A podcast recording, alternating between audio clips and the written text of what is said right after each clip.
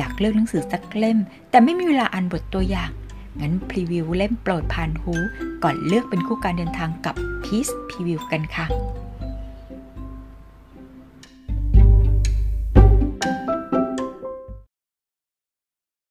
ผู้กองสาวสืบสะบัด ตอน ฆ่าทั้งเป็น เขียนโดยพินทุนาถบทที่สอง เสียงเคาะประตูหน้าห้องดังขึ้น วินยูหรือเฮียยู ตามที่เจ้าตัวชอบให้เคยใครเรียกกำลังติดสายของลูกค้าอยู่ ฝ่ายนั้นกำลังถามขั้นตอนรายละเอียดในการสั่งซื้อสินค้า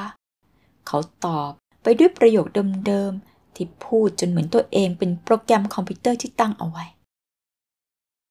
พี่ก็โอนเงินให้ผม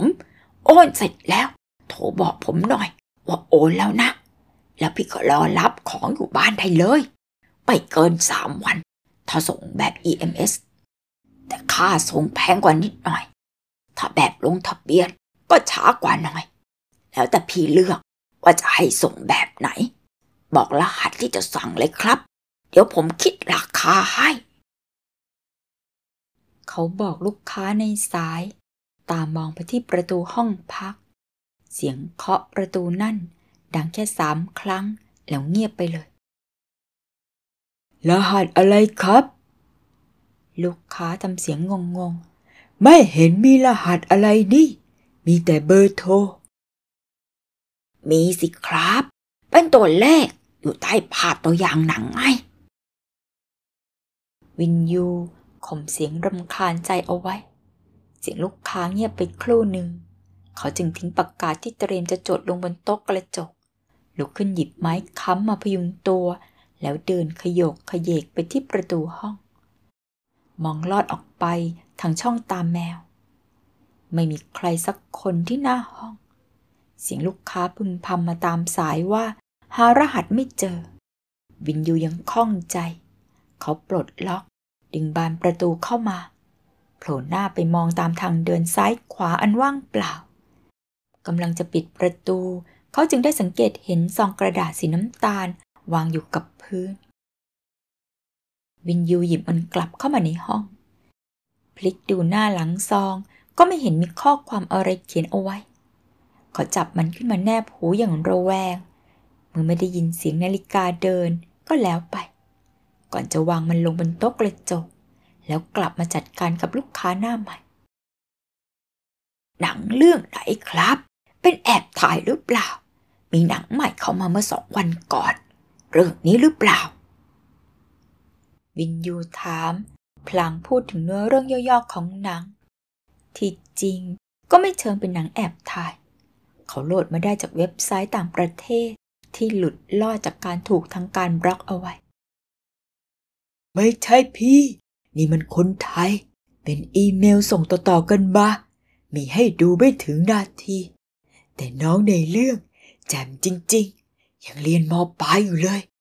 ผมว่าอันนี้แอบถ่ายจริง ๆ นะพี่ ไม่ได้จัดฉากหรอก ในนี้เขียนว่าอยากดูเต็มๆกับครึ่งชั่วโมง ให้ติดต่อเบอร์นี้ พี่ไม่ได้เป็นคนส่งอีเมลเองเหรอ วินยูขมวดคิ้ว ผมไม่เคยส่งอีเมล ผมขายอยู่ในเว็บ ไม่ใช่ของผมแล้วล่ะ สงสัยมีคนแกล้งเอาเบอร์ผมไปลงไว้ละสิ คุณลองส่งเมลมาให้ผมดูหน่อยได้ไหม มีน้ำเสียงผิดหวังดังมาจากลูกค้า ก่อนจะตอบตกลงเสียงอ่อยวินยูบอกที่อยู่ของอีเมลตัวเองให้ พร้อมกับสัญญาจะดูให้ว่า พอจะหาของได้หรือไม่ วินยูเก็บโทรศัพท์มือถือเข้ากระเป๋ากางเกง หยิบซองสีน้ำตาลขึ้นมาดูอีกครั้งด้วยความสงสัย ปกติ ถ้ามีพัสดุมาส่ง คนดูแลตึกด้านล่างจะเป็นผู้เซ็นรับให้ แล้วโทรขึ้นมาเรียกให้ลงไปรับ การที่จู่ๆมีคนเคาะห้อง และเอาของมาวางไว้ โดยไม่บอกว่าส่งมาจากใครนั้นชวนให้น่ากังวล แต่ก็ยิ่งทำให้อยากเปิดดูด้วย เป็นยูหยิบกรันไกลออกมาตัดขอบซอออกอย่างไม่ลังเล เมื่อเทของข้างในออกมา ก็เห็นเป็นแผ่นซีดีสีขาว ยี่ห้อพลินสโกไม่มีข้อความอะไรเขียนไว้บนแผ่นเช่นกัน เขากำลังจะเดินเข้าไปในห้องนอน ก็ได้ยินเสียงไขกุญแจห้อง จูน ลูกสาวคนเดียวของเขากลับมาจากโรงเรียน เด็กสาวในชุดนักเรียนมัธยมปลาย หนีบกระเป๋านักเรียนที่แบลลี่จนดูแล้วไม่น่าจะมีหนังสือ หรือสมุดเรียนอยู่ในนั้นสักกี่เล่ม หล่อนยกมือขึ้นไหว้เขา พูดเสียงใส สวัสดีค่ะพ่อ วินยูยิ้มให้ลูกอย่างเอ็นดู พยุงตัวเดินเข้าไปลูบผมลูกสาว แล้วจุ๊บที่หน้าผากเบาๆเช่นทุกครั้ง ปีนี้ น้องจูนของเขาโตขึ้นมาก เพิ่งจะอายุ 16 มาไม่กี่เดือน แต่เขาก็ยังเห็นลูกเป็นเด็กหญิงตัวน้อยอยู่ดีทำไมวันนี้กลับเร็วล่ะลูก เขาถาม มองลูกสาวที่กำลังดึงชายเสื้อนักเรียนออกนอกกระโปรงตั้งแต่ลูกเกิดมาก็นึกภูมิใจเสมอที่มีลูกน่ารัก หล่อนได้ผิวขาวมาจากเขาโครงหน้าได้สัดส่วนเหมือนภรรยาเก่าของเขา ลูกเขาเป็นเด็กหน้าตาดีมาตั้งแต่เล็ก ยิ่งโตก็ยิ่งสวย และยิ่งทำให้หน้าเป็นห่วงขึ้นไปอีก เขามองลูกสาวคนสวย เด็กสาว รวบผมไว้เป็นหางมา้า ติดกิบดอกไม้อันโต เรียงกันสามอัน ไว้บนหน้าผากตามแฟชั่นวัยรุ่น ใบหน้าขาวอมชมพู และยังมีรูปร่างที่เห็นส่วนโค้งส่วนเว้ายั่วยวน จนวินยูเองยังอดคิดไม่ได้ว่า หากไม่รู้จักกัน หรือเด็กสาวคนนี้ไม่ใช่ลูกเขาเอง เขาก็คงมองเด็กคนนี้ด้วยจิตที่ไม่เป็นกุศลนัก จูนมีรายงานที่ต้องทำส่งพรุ่งนี้พ่อหยิบคอมของจูนไปใช่ไหมลูกสาวบอกพลางทำท่าจะเดินตามเข้าไปในห้องนอนของเขา แต่วินยูรีบเอาตัวขวางไว้อย่างไม่ตั้งใจ เขาทำงานค้างอยู่ในห้อง จูนไปอาบน้ำเถอะ เดี๋ยวพ่อเอาออกมาให้ และพ่อจะทำงานสักหน่อย จูนหิวก็โทรสั่งข้าวขึ้นมากินเลยนะลูก ค่ะ เด็กสาวทำแก้มป่องอย่างน่ารัก เดินทำเพลงอย่างอารมณ์ดีเข้าห้องของตัวเองไป วินอยู่เข้าไปในห้องนอนที่อยู่อีกฝั่ง แล้วปิดประตู ตอนนี้มันดูเป็นห้องทำงานเสียมากกว่า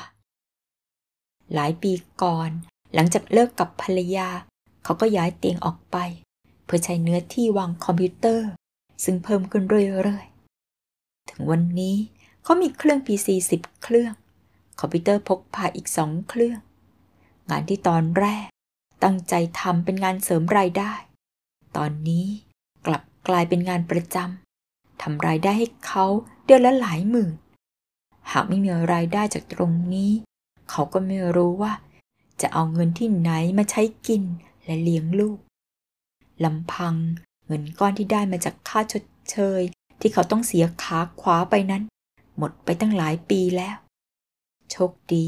ที่เขาเอาส่วนหนึ่งของมันมาลงทุนซื้อเครื่องคอมพิวเตอร์ ทุกวันนี้เขาโกหกลูกว่า รับทำงานตัดต่อสารคดีให้พักพวกที่ทำงานเก่า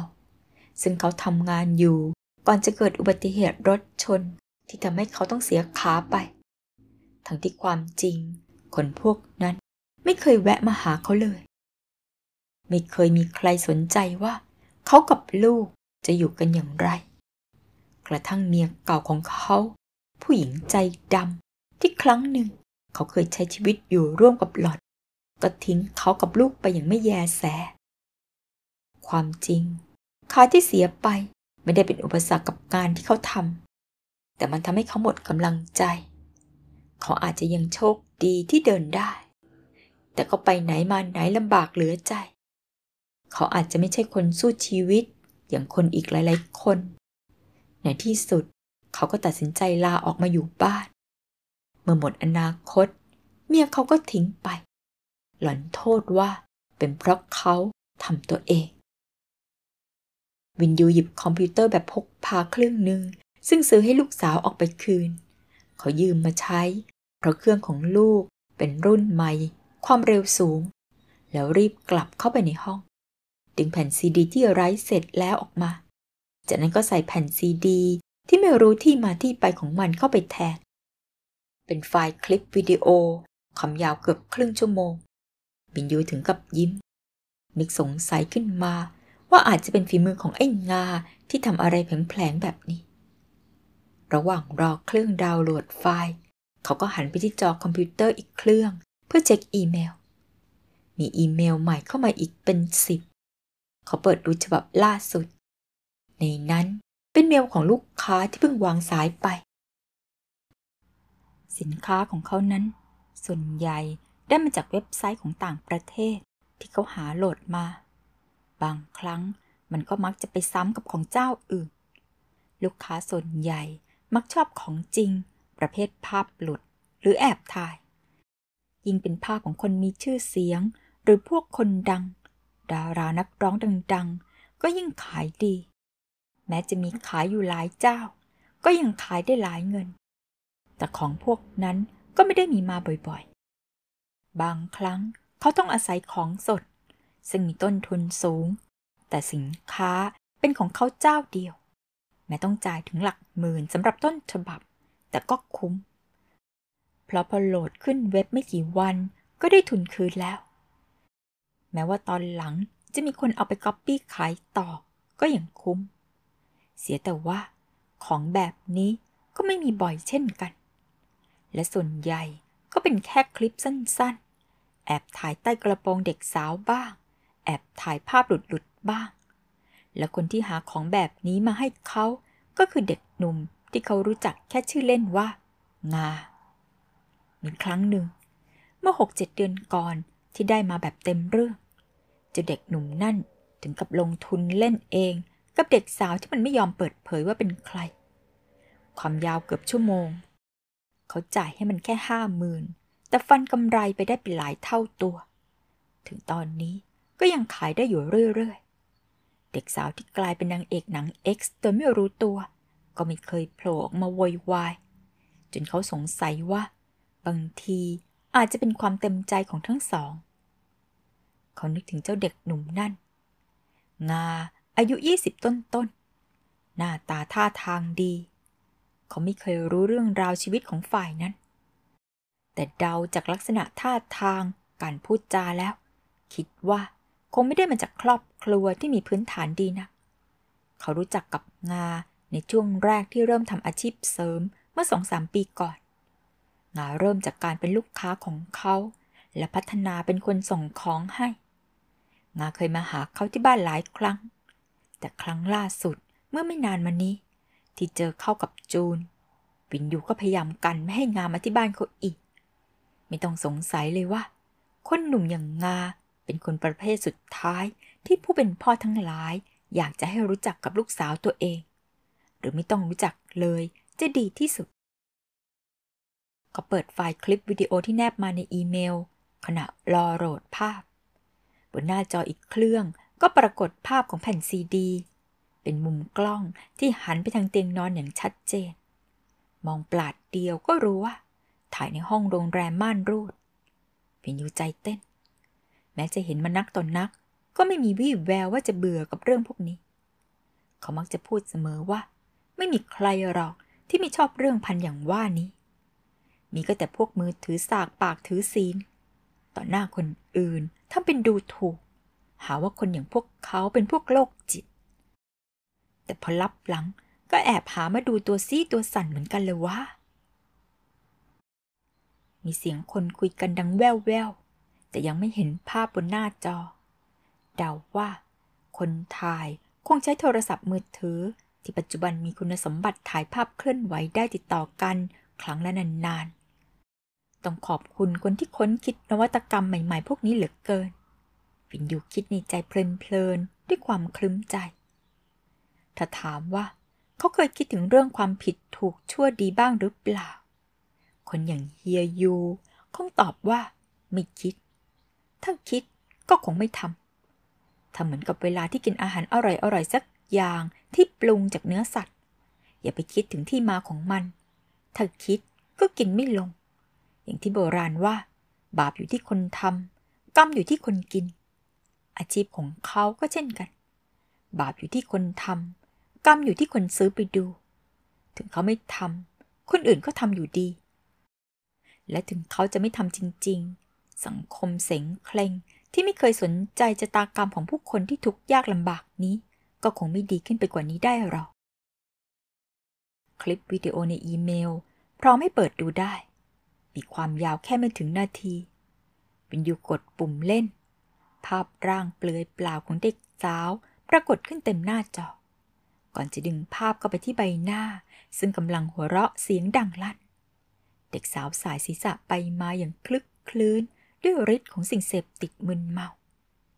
เป็นยูนั่งนิ่งตัวแข็ง ตาเบิกโพลงจ้องมองภาพบนหน้าจอราวกับถูกสาปเสียงหัวเราะกระเซ้าเย้าแหย่กันของหนุ่มสาว ดังมาจากคอมพิวเตอร์อีกเครื่อง พร้อมกับเสียงใสๆคุ้นหู หนุ่มใหญ่ค่อยๆ ขยับคอที่แข็ง ราวกับก้อนหิน หันไปมอง ภาพเจ้างากับลูกสาวของเขา ปรากฏขึ้นบนจอจากแผ่นซีดีเนรนาม ทั้งสองกำลังหัวเราะกันอย่างบ้าคลั่ง แต่ลูกสาวเขายังอยู่ในชุดนักเรียน แต่อีกไม่นานก็คงจะมีสภาพเหมือนที่เขาเห็นจากคลิปในอีเมลของลูกค้า เขาแทบไม่เชื่อสายตา ลูกสาวตัวน้อยที่เขาเฝ้าฟูมฟักทนุถนอมมาอย่างดี ลูกสาวที่สวยน่ารักราวกับนางฟ้าตัวน้อยของเขา หล่อนดูไม่ต่างจากนางเอกหนัง X ที่ผ่านตาเขามานับร้อยนับพันเรื่องช่างเหมือนกับถ้วยกระเบื้องแสนสวยเนื้อดี ถูกเอาไปใส่อาจงแล้วถูกปล่อยทิ้งลงไป ให้แตกเป็นสิ่งเสียงอย่างน่าเสียดาย มีเสียงครางกระเส่าของหญิงสาว ดังมาจากคลิปวิดีโอในอีเมล วินดิวยื่นมืออันสั่นเทาด้วยความโกรธไปปิดสวิตช์หน้าจอคอมพิวเตอร์ทั้งสองเครื่อง ความรู้สึกชาด้านไปหมด เขาโกรธจนตัวสั่นทำอะไรไม่ถูก นั่นมันยังไม่ใช่เรื่องใหญ่เมื่อนึกว่า ลูกสาวเขาจะเป็นอย่างไร หากรู้ว่าภาพอันอุบาทชั่วช้าเหล่านี้ ถูกส่งต่อไปให้ใครต่อใครที่ไม่รู้จัก ได้เห็นกันหมด ภาพที่ควรจะเป็นส่วนตัว ภาพที่มีควรจะมีมนุษย์หน้าไหนมาได้เห็น ป่านนี้ไม่รู้ว่าส่งต่อกันไปถึงกี่ร้อยกี่พันคนแล้ว ลูกเขาจะใช้ชีวิตอยู่บนโลกใบนี้ต่อไปได้อย่างไร ความจริง มันไม่ควรจะมีภาพแบบนี้เกิดขึ้นด้วยซ้ำเขาไม่เคยคิดมาก่อนเลยว่า ลูกจะทำแบบนี้ได้หนุ่มใหญ่ตัวสั่น เขานึกอะไรไม่ออก แต่จะหยิบโทรศัพท์มือถือออกมาจากกระเป๋ากางเกงมึง ไอ้อาเขาคำรามลั่นขณะกดหมายเลขโทรศัพท์